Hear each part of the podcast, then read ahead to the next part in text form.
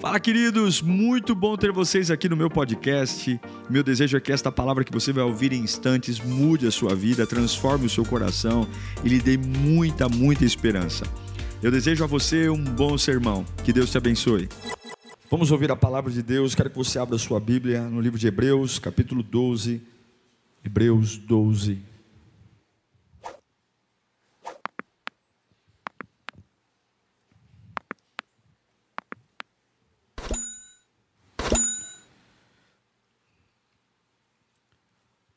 Aqueles que estudam o homem, os antropólogos, eles afirmam que em todas as culturas do mundo, Oriente, Ocidente, Norte, Sul, instintivamente os homens adoram alguma coisa. É como se fosse um anseio natural o homem buscar a adoração a algo. E a gente sabe que Deus nos criou para adorá-lo, para se conectar a algo maior. Adoração para nós, talvez você não perceba, mas é algo tão natural quanto o respirar, quanto as batidas do coração. O problema é que alguns têm dificuldade em adorar a Deus, mas como fomos projetados para adorar, então adoramos alguma coisa. Se não adoramos a Deus, adoramos alguma coisa. Alguns adoram a si mesmos, outros adoram pessoas, coisas. E aí eu quero ler com vocês Hebreus 12, 28. Diz assim: Portanto, já que estamos recebendo um reino inabalável, inabalável, nada o destrói. Sejamos agradecidos, e assim adoremos a Deus de modo aceitável, com reverência e temor, pois o nosso Deus é fogo consumidor. Pai, Hoje é um domingo tão especial. Um domingo de lembranças. Um domingo onde nosso coração tem vergonha. Vergonha de todos os benefícios que recebemos e do quanto nós somos pequenos, Pai. Do quanto a gente não merecia estar aqui. Quantas bobagens a gente fala. Quantas coisas erradas, quantas coisas estúpidas nós fazemos mas as tuas, as tuas misericórdias são a causa de não sermos consumidos. E mais uma vez nós imploramos: abra os nossos olhos, Senhor. Tira de nós as teimosias, tira de nós o orgulho. Nos revele a tua palavra, que nos acorde, que nos ponha em pé, que nos revele o teu propósito, Senhor. Nós estamos cansados de andar por nós mesmos, estamos cansados de tentar e não conseguir, mas só o Senhor tem as palavras de vida eterna. Fala conosco, Pai, em nome de Jesus. O autor de aos Hebreus está dizendo que nós recebemos um reino inabalável. Vivemos a promessa de uma fé que não se curva, uma fé poderosa, uma fé destruidora e por termos essa proposta de uma fé que nos ergue, nos põe em pé, uma fé que nos tira do monturo, existe uma contrapartida. A contrapartida é um coração agradecido, um coração de adorador, um coração que se prostra e se rende de forma única, porque a razão de Deus ter nos criado não foi ter família, casamento, filhos, emprego, igreja, dons, títulos, carro, casa, viagens, ir para Israel, ir para a praia. Não! Nós somos criados para uma das coisas que raramente nós lembramos. Fomos criados para adoradores, para sermos adoradores. É por isso que lá em João 4, 23, a Bíblia diz que ele está procurando o objetivo da sua criação. No entanto, está chegando a hora, e de fato já chegou, que os verdadeiros adoradores adorarão adorarão ao Pai em espírito e em verdade. E são esses, não são os que cantam bem, não são os que tocam bem, não são os que dão bons dízimos, não são aqueles que não faltam no culto, mas são aqueles que adoram o Pai em espírito e em verdade, porque são esses que Ele procura. Olha que interessante. Existe uma diferença. Tá todo mundo fazendo ilustração, né? Vou fazer também. Deus fala assim, ó. Ele está sentado no trono e ele fala assim: Vinde a mim, todos vós que estáis cansados e sobrecarregados, e eu vos. Existe uma categoria de relação com Deus com quem está cansado e sobrecarregado. Ele está sentado no trono e ele fala o seguinte: Venham a mim. Eu estou aqui. Você tem que vir até a mim. Me procure. Buscar-me-eis, me achareis. Quando buscardes, se o meu povo, que se chama pelo meu nome, se humilhar e orar e se converter dos seus maus caminhos, então, aí eu ouvirei dos céus, perdoarei os seus pecados e sararei a sua terra. Aquele que pede, recebe. Aquele que bate, a porta se abre. Mas tem algo que tira Deus do trono, porque o Pai está a. a tem adorador aqui? O Pai está. O cansado e o sobrecarregado, ele espera, porque isso não movimenta Deus. O seu cansaço, a sua frustração, a sua dor, não move Deus, mas a sua adoração põe Deus para ir atrás de você. O Pai está à procura de verdadeiros adoradores. Agora, adoração é levar prazer a Deus, é levar a Ele prazer. E há muitas maneiras de, de adorar a Deus. Adorar não é só cantar, levantar minha voz e ficar cantando, também é, mas adoração é muito mais profunda do que música. Adoração é confiar, é acordar num dia terrível, sombrio, onde a gente, todo mundo já passou por isso, você tem vezes que você fala, meu Deus, que demore para amanhecer o dia, porque eu não quero enfrentar esse dia. Quem já passou por isso? A gente torce para não amanhecer, porque sabe que quando amanhecer tem que levantar e tem que enfrentar, mas a adoração é confiar em Deus. Confiar. Uma das formas mais poderosas de adorar é confiar. Você adora a Deus quando você ama. O ama. Não há nada para me apegar, mas eu amo. E eu confesso esse amor.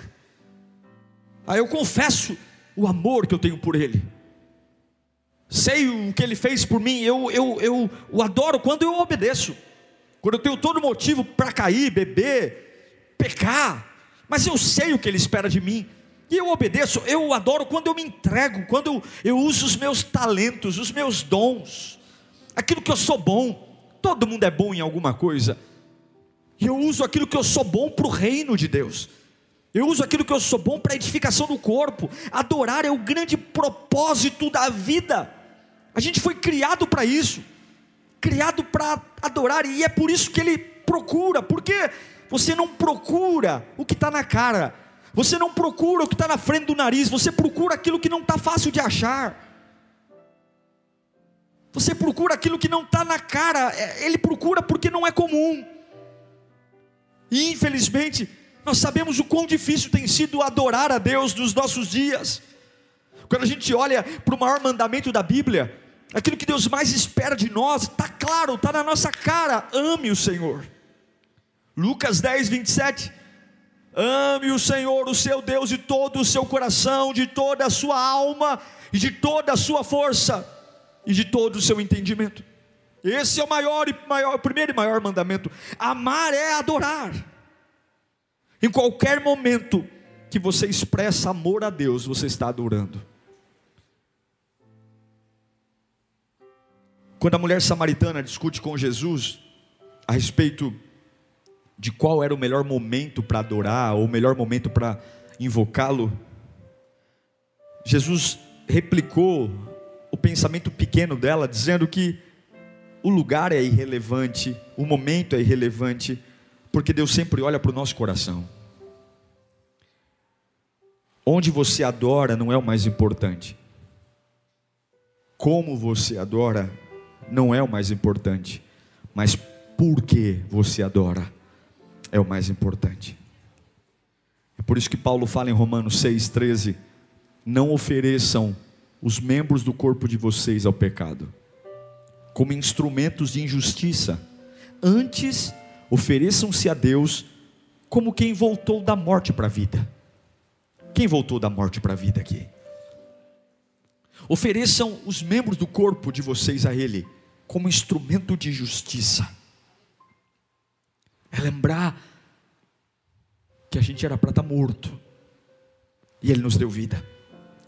Era para a gente ter enlouquecido e não enlouquecemos. Era para a gente ter sido destruído e não fomos. Era para a gente não ter estado em pé hoje.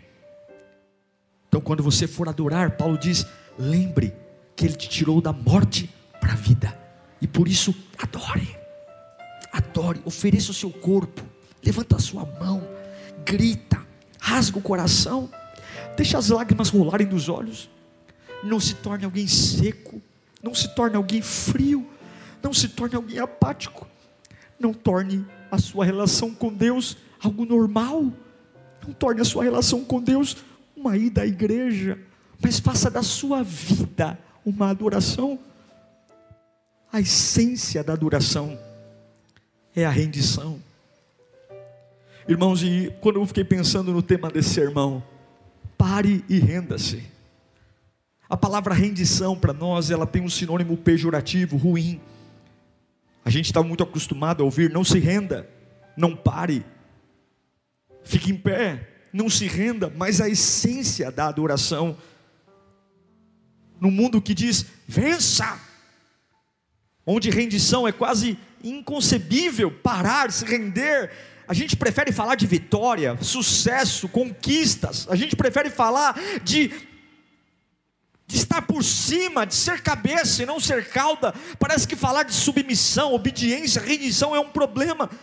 Mas após 11 capítulos, onde Paulo em Romanos explica minuciosamente o que é a graça de Deus, Paulo explica do capítulo 1 até o capítulo 11 de Romanos, a importância da graça, o quanto nós não merecíamos. Ele finalmente escreve o capítulo 12 de Romanos, tentando nos explicar como que eu obtenho a graça, como é que eu sou livre, como é que eu encontro uma nova vida, uma nova perspectiva. Aí ele começa o capítulo 12 de Romanos 12, 1, dizendo: Portanto, irmãos, pelas misericórdias de Deus, que vocês se ofereçam como sacrifício vivo, santo e agradável a Deus, e esse é o vosso culto racional. É como se ele falasse: Deus te ama, Deus tem uma vida para você, Deus tem um propósito para você, há uma graça e não tem nada a ver com o seu mérito.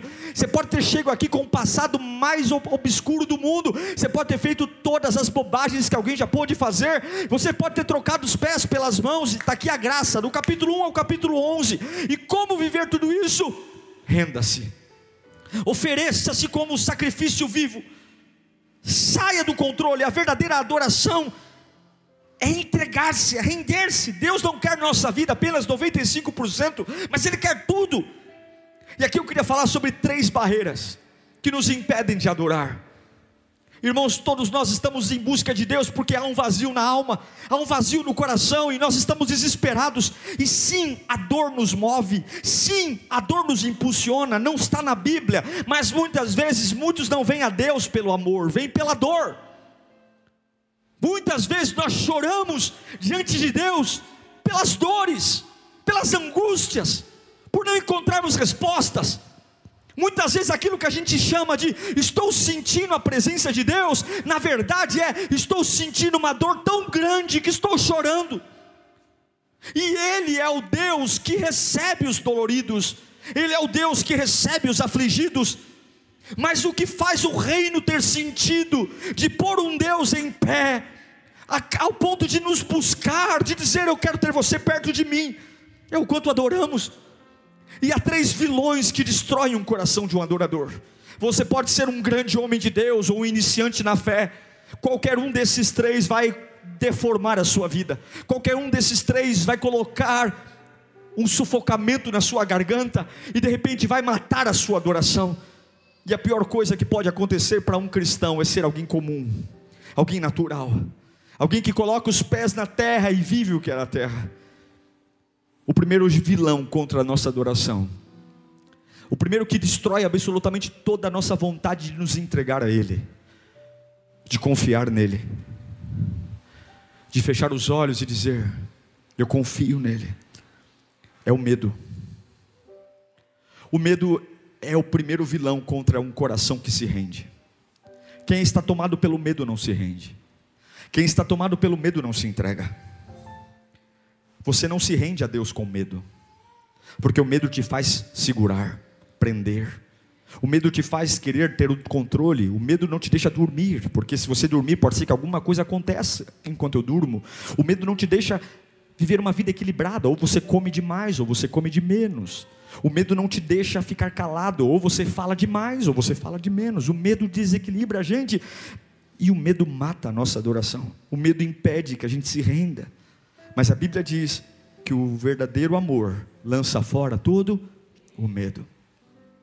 E talvez alguns estejam aqui dizendo, pastor, eu tenho medo. Eu tenho medo de morrer, eu tenho medo de ficar só, eu tenho medo, eu tenho medo de passar fome, eu tenho medo de ser incompreendido, eu tenho medo de ficar desempregado, eu tenho medo dessa doença me matar, eu tenho medo de não suportar aquilo que eu acho que vai acontecer. E o medo é uma fé invertida, porque Jó disse que aquilo que ele mais temia lhe sobreveio.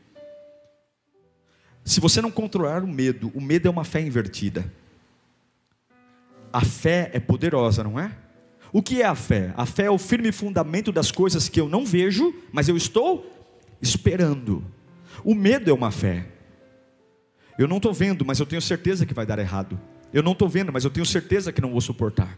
Eu não estou vendo, mas eu não durmo porque eu tenho certeza, vai acontecer o pior, vai acontecer o pior, vai acontecer o pior. E a fé, que é um medo invertido, ela é poderosa. Eu digo a você que aquilo que você mais tem medo, se você não tratar isso, vai acontecer. Porque o medo te tira da parte de Deus. Em Romanos 5,8 diz que Deus demonstra seu amor por nós. Como? Cristo morreu em nosso favor, quando ainda éramos pecadores. Deus não tenta violar a nossa vontade, Ele não nos obriga a nos render a Ele, mas Ele nos atrai para Ele, dizendo assim: Olha, ofereça-se a mim voluntariamente, e eu vou tratar o seu medo. Se você hoje tem tido fases de medo, fase de dizer, pastor, eu não, eu, eu, eu, se isso acontecer, eu não sei o que vai ser de mim. Isso vai mexer com a sua relação com Deus, mas em nome de Jesus, esse vilão chamado medo, Cristo morreu quando ainda éramos pecadores, quando ainda não valíamos nada, quando ainda estávamos perdidos, e Ele morreu para nos resgatar da época do medo para a vida. Levante sua mão para cá. Eu declaro em nome de Jesus Cristo você que tem passado uma estação de medo, medo, medo, tem afetado os seus hábitos, tem afetado seu alimenta, a sua alimentação, tem afetado o seu sono, você já não consegue mais adorar, porque o medo destrói, arrebenta em nome de Jesus, aquele mesmo que enquanto ainda estávamos atolados do pecado, morreu por nós, está vivo e triunfante aqui hoje, e Ele vai nos dar vida e vida em abundância. O nosso Deus é o libertador. O segundo vilão contra a adoração, contra se você tem ele, você você não se rende, além do medo, é o orgulho. O orgulho é uma praga. Lembre-se que a serpente destruiu Adão e Eva dizendo: se vocês comerem desta fruta, é por isso que Deus não quer que você comam do fruto, porque se vocês comerem do fruto, vocês serão iguais a Deus, e Deus não quer que vocês sejam iguais a Ele. Por que, que o diabo caiu? Por que, que o Lúcifer se tornou um demônio. Ele era o bambambam. Bam, bam. Debaixo da trindade não havia ninguém maior do que ele, mas ele olhou para o trono, olhou para as canções, ele era o grande maestro, o grande regente, e ele falou: Como seria bom se eu tivesse isso para mim? E Deus o expulsou. O que, que a serpente disse? É mentira que Deus disse que se vocês comerem vocês vão sofrer. Deus sabe que se vocês comerem, vocês serão como Ele. nós temos uma sedução enorme no nosso coração de querermos ser Deus. Nós temos uma tentação enorme de querermos ter todas as respostas, de querermos ter todos os desígnios, de querermos saber tudo, o orgulho, esse desejo de ter tudo por completo, de ter saber tudo, isso tem destruído homens. E assim como Lúcifer foi expulso do céu, Adão e Eva foram expulsos do Éden, nós estamos sendo expulsos da glória, na unção de bebermos das águas de Deus. Estamos sendo expulsos do melhor de Deus. Irmãos, a sua maior luta é com Deus. A sua maior luta não é contra o diabo, não. A sua maior luta é com Deus. Lembra de Jacó? A maior luta dele foi com Deus. Ele passou uma madrugada inteira lutando com um anjo porque ele era um trapaceiro, porque ele era um enganador, e Deus queria mudar o nome dele. E o problema do, de Jacó não era com o diabo, o problema com Jacó é porque ele achava que ele era esperto demais, que ele conseguia dar um pelé em todo mundo, ele conseguia, ele conseguia dar um jeito em tudo, e ele passou uma noite inteira lutando, lutando com Deus. A sua maior luta é com Deus, é de deixá-lo sentar no trono, é de deixá-lo reinar na sua vida. Nós queremos ser Deus. E a gente não tem chance de ganhar essa luta, porque Ele é o que é. Ele é o Todo-Poderoso, Ele é o Príncipe da Paz, Ele é onipotente, Ele é onisciente, Ele é. E a nossa reação, algumas vezes, o que é? É a inveja, é os ciúmes. Quanto crente cheio de ciúmes, porque não consegue entender, cheio de raiva, de ódio. Quanto servo de Deus cheio de autopiedade, porque porque não se conforma em largar o trono não consegue dizer: Reina, Senhor, e eu vou calar minha boca. Reina, Senhor, e eu vou descansar. Reina, Senhor, eu não estou entendendo nada, mas reina. A sua luta não é contra o diabo, o diabo já está derrotado. A sua luta é com Deus. Deus está dizendo: Deixa eu controlar sua vida, deixa eu guiar seus passos, deixa eu te no meu colo como uma criança que não sabe para onde o pai vai, mas ainda assim deita e sabe que não importa se está subindo ou descendo, o que vale é se eu estou no colo, no colo do pai, é o lugar onde eu vou, é um bom lugar, deite no meu colo, renda-se. Mas não, num culto quer reinar, na semana quer reinar, a nossa reação se torna pior e é por isso que não nos rendemos. E Deus nos trouxe aqui hoje para dizer: pare Pare, meu. Pare de falar. Pare de correr. Pare de ser chato. Pare. Renda-se a um reino inabalável. E quando é que você vai se submeter a ele? Pare. Pare.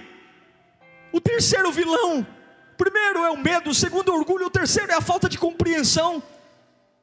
É a incapacidade de compreender o reino de Deus, de vir a um culto mas ter o melhor, o melhor conselheiro, o meu amigo, o meu pai, o meu íntimo. Render-se a Deus não é ficar sentado no sofá esperando que Ele faça tudo. Não é uma desculpa para ter preguiça, mas render-se a Deus é o oposto, é dizer: eu vou me sacrificar por essa vida, eu vou me entregar, eu vou mudar o que precisa ser mudado, eu vou abrir mão dos meus conceitos, eu vou largar o pecado, eu vou radicalizar. Tem um monte de gente querendo resultados novos, fazendo as mesmas coisas. Se você não mudar, nada muda. Se eu não mudar, nada muda.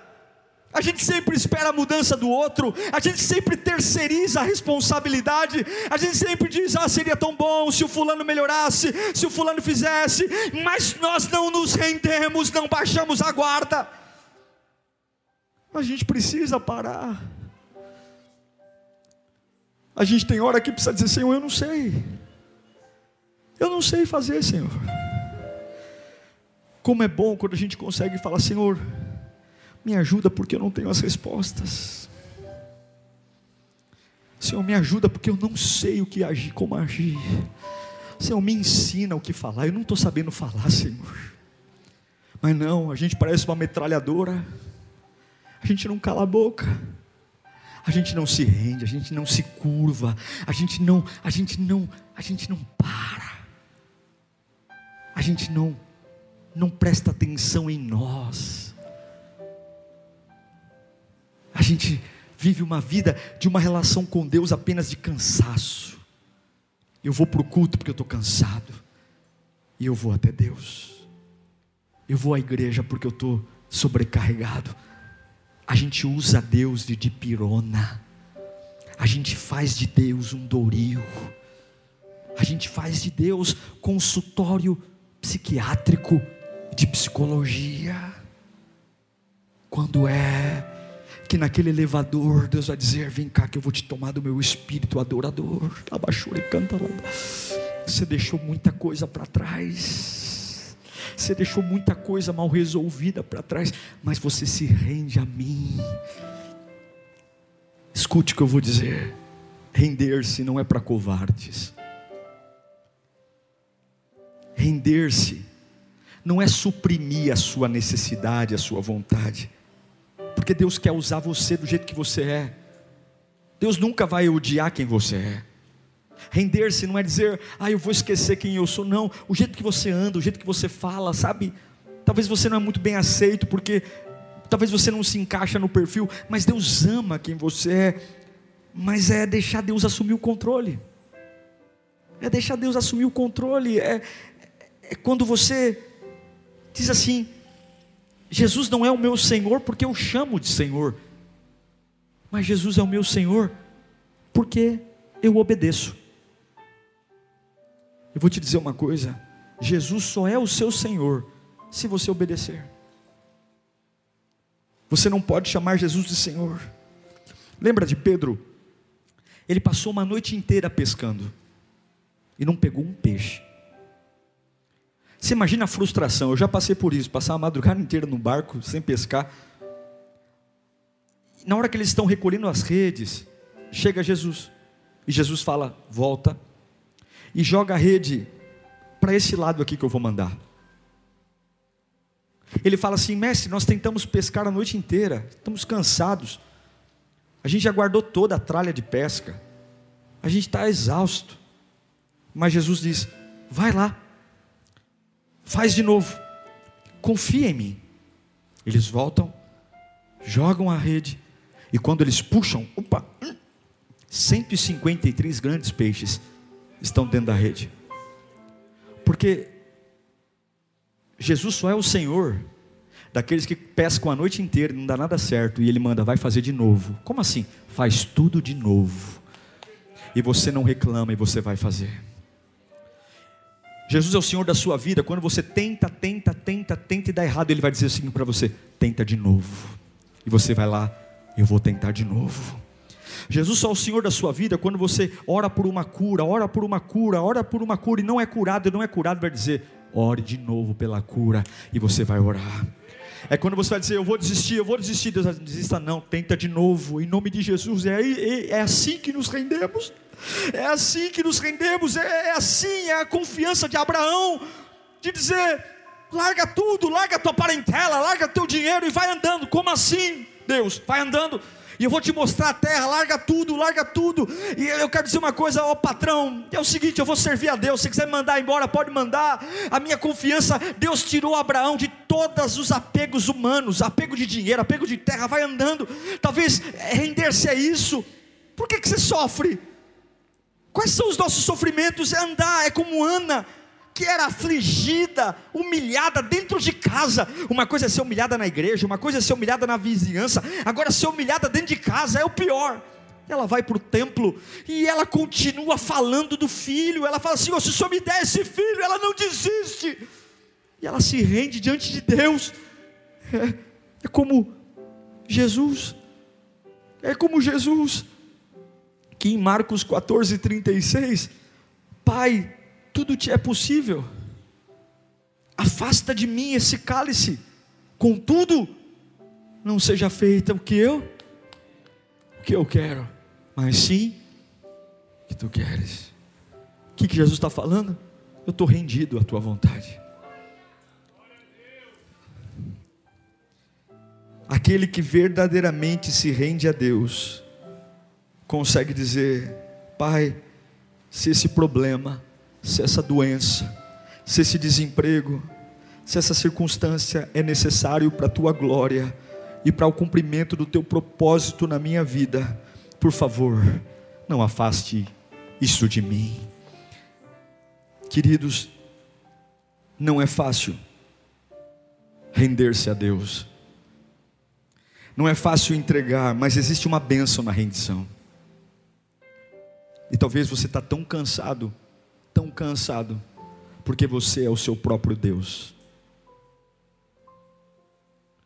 Algumas batalhas são para você dizer: Eu não vou lidar mais com isso. Senhor, eu não, eu não vou mais pegar minha espada contra isso. Eu não vou mais gastar minha energia. Eu vou me render a Ti, Senhor. Medo, orgulho, falta de compreensão, saiam da minha vida. E sabe o que é mais importante? Você não consegue se livrar do medo, do orgulho e da falta de compreensão, mas quando o Espírito Santo vê que você quer, ele faz o que você não pode fazer. Agora, escute aqui eu encerro. Se você se render nesta manhã, eu quero profetizar as bênçãos da rendição. Que vai acontecer a partir de hoje, em nome de Jesus. Eu estou pregando a Bíblia aqui. Se você está aqui hoje e fala, pastor, minha vida está um inferno, eu estou a ponto de ebolir, de ebulição, eu estou a ponto de explodir. Tudo bem, eu, eu, eu, eu vou me render ao Senhor, mas e aí? Como é que, o que, que eu vou receber da parte de Deus? O que, que eu vou receber? O que, que eu vou ter da parte de Deus? Quando você se rende plenamente. Em primeiro lugar, levanta as suas mãos. Você receberá a paz de Deus nesse dia. Diga bem alto: paz. Mais alto: paz. Mais alto: paz. Jó 22, 21. Olha lá, Jó 22, 21. Sujeite-se a Deus, renda-se a Deus, fique em paz com Ele, e a prosperidade virá a você. Se você se render, sua maior luta é contra Deus. Se você se render, e eu não sei o que você está enfrentando, renda-se, pare de falar disso.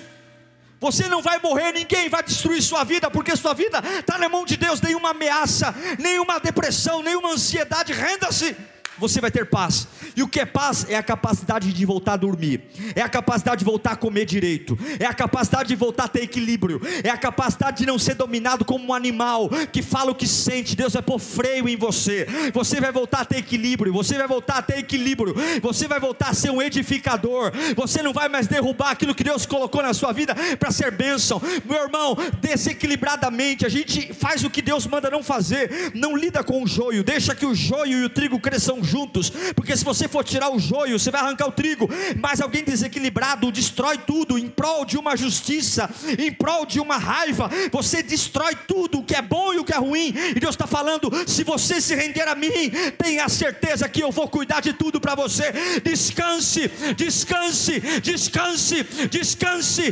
descanse. Por que, que você não desiste? Porque eu estou rendido. Por que, que você não desiste? Porque eu me rendi. Eu entreguei os pontos para quem? Para o capeta, para a doença, para a luta, não. Eu fui lá no culto nesse domingo e eu caí por terra e disse: Senhor, eu não vivo mais, é o Senhor que vive mim. Eu estou rendido, eu não brigo mais, eu não bato mais boca com ninguém, eu não luto mais por nada. A minha luta agora é para andar pelas ruas da vida e os olhos de Deus estarem atrás de mim, buscando adorador. Ali vai um adorador, ali vai uma adoradora, ali vai um homem que tem uma casa perturbada, mas adora, ali vai uma mulher que está com tumor no corpo, mas adora. Ali vai um homem que está rendido, ele faz o que tem que fazer, mas a alma dele está ligada no trono da graça. Em nome do Senhor Jesus, receba a paz de Deus. A paz, a paz, a paz, a paz, a paz. Espírito Santo, se você se render, além da paz, você está livre. Repita comigo: livre livre do medo, livre da dor, livre. Renda-se. Eu já tive a oportunidade de deitar no chão e ficar sem falar nada e dizer só: Senhor, faz da minha vida o que o Senhor quiser. Eu não estou nem aí para mais nada. Eu só quero a tua presença. Paulo vai dizer em Romanos 6,17: Mas graças a Deus, porque embora vocês tenham sido escravos do pecado, vocês passaram a obedecer de coração a forma de ensino que lhes foi transmitida. vocês foram libertados. Vocês foram libertados do pecado e tornaram-se escravos da justiça. Eu tenho um justo juiz. Eu não preciso mais sair correndo. Repita comigo: livre. E o terceiro benefício é o poder de Deus. Você recebe a paz, a liberdade e o poder. Quando Josué se aproxima da maior batalha da vida dele, ele se prostra diante de Deus e reconhece que ele não pode. Ele rende os seus planos aos planos de Deus. E Deus deu a ele uma vitória esmagadora. Eu estive em Jericó semana passada. Estão lá os restos de muralhas. Como é que você derrubaria uma muralha? Como é que você, no seu plano, derrubaria uma muralha? Alguns diriam com uma britadeira, com uma marreta. A forma como Deus faz é pegue trombetas e dê volta. Mas fique em silêncio, só no último dia, com mais sete voltas, você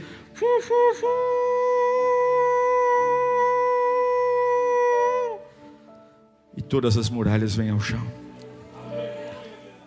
A grandeza do poder de um homem está na medida da sua entrega a Deus. Quer ver um grande homem? Veja a medida da entrega que ele fez a Deus. Quer ver a grandeza de uma mulher? Veja a medida de sua entrega a Deus. Deus escolheu Maria para ser a mãe de Jesus, não porque ela era bonita, não porque ela era inteligente, mas porque ela era uma moça completamente entregue à vontade de Deus. Algumas coisas não estão acontecendo na sua vida ainda, porque você não se rendeu. Você vem à igreja, mas não se rendeu. Você canta, mas não se rendeu. Você prega, mas não se rendeu. Você é voluntário, mas não se rendeu. Você não perde um culto online, mas não se rendeu não se rendeu. O medo, o orgulho, a falta de compreensão ainda estão destruindo a sua vida. Maria diz o seguinte, Lucas 1:38: Sou serva do Senhor. Aconteça comigo conforme ela estava prometida a casamento. Ela estava noiva de José. Mas o Senhor quer que eu engravide virgem? Que loucura, né? Uma virgem carregar um filho? Que loucura, o que, que eu vou dizer para José? O que, que eu vou dizer para meu pai, para minha mãe? Mas o Senhor quer, assim, que aconteça comigo conforme a Sua palavra. Queria que você fechasse os olhos nesse dia. A gente vai cear em minutos. Renda-se a Ele. Todo medo, irmão. Larga o controle. Esse medo que está te fazendo piorar as coisas, você só piora. Esse medo como é que eu vou vencer esse medo, pastor? Esse meu orgulho, querer provar para os outros, provar, provar o que não der. Para! Esse orgulho, essa falta de compreensão, te faz estar sentado no trono, a gente se torna pessoas terríveis. Renda-se, porque se você não se render a Deus, você vai se render a alguém. Se você não se render a Deus, você vai se render a uma pessoa, você vai se render a uma doença, você vai se render a uma conversa, você vai se render a uma necessidade. O ser humano foi feito para se render. E se você não se render a Deus, você vai se render ao que não presta. Larga o volante, larga o controle, pelo amor de Deus, sai da frente, deixa Deus assumir o controle. Sai, para de atrapalhar. O maior inimigo da sua vida é você. É você que está no caminho da bênção. É, sou eu e você que estamos no caminho da vitória. Nós estamos deixando o diabo desempregado, porque quando o diabo chega para destruir nossa vida, nós mesmos já destruímos. Sai do caminho, deita no chão e fala: Senhor, eu não sei como vai ser, quando vai ser, mas eu só sei de uma coisa: eu não tenho mais medo, eu não tenho mais orgulho, e eu não quero entender mais nada, eu quero me render, eu quero me render à tua vontade, eu quero me render à tua presença, eu quero me render, Pai. Eu estou aqui nessa cama de hospital, eu estou aqui, meu Pai, nesse, nesse consultório, eu estou aqui nessa casa, que a minha vontade, a minha vontade é chutar o pau da barraca, a minha vontade é chutar o balde, a minha vontade é quebrar tudo, a minha vontade é quebrar a cara de todo mundo, a minha vontade é essa, mas que não seja feita a minha vontade, porque minha vontade é pecadora, minha vontade é egoísta, minha vontade é parcial, minha vontade é enganosa, mas eu estou me rendendo. Para hoje, para Lírio, para, para todo mundo aqui, para, para, para e deita no chão espiritual, deixa o rei reinar, deixa o rei reinar. Uau, eu tenho certeza que Deus falou com você. Tenho certeza que depois desta palavra a sua vida não é mais a mesma. Peço que você também me acompanhe nas minhas redes sociais: Instagram, Facebook e YouTube. Me siga em Diego Menin. Que Deus te abençoe.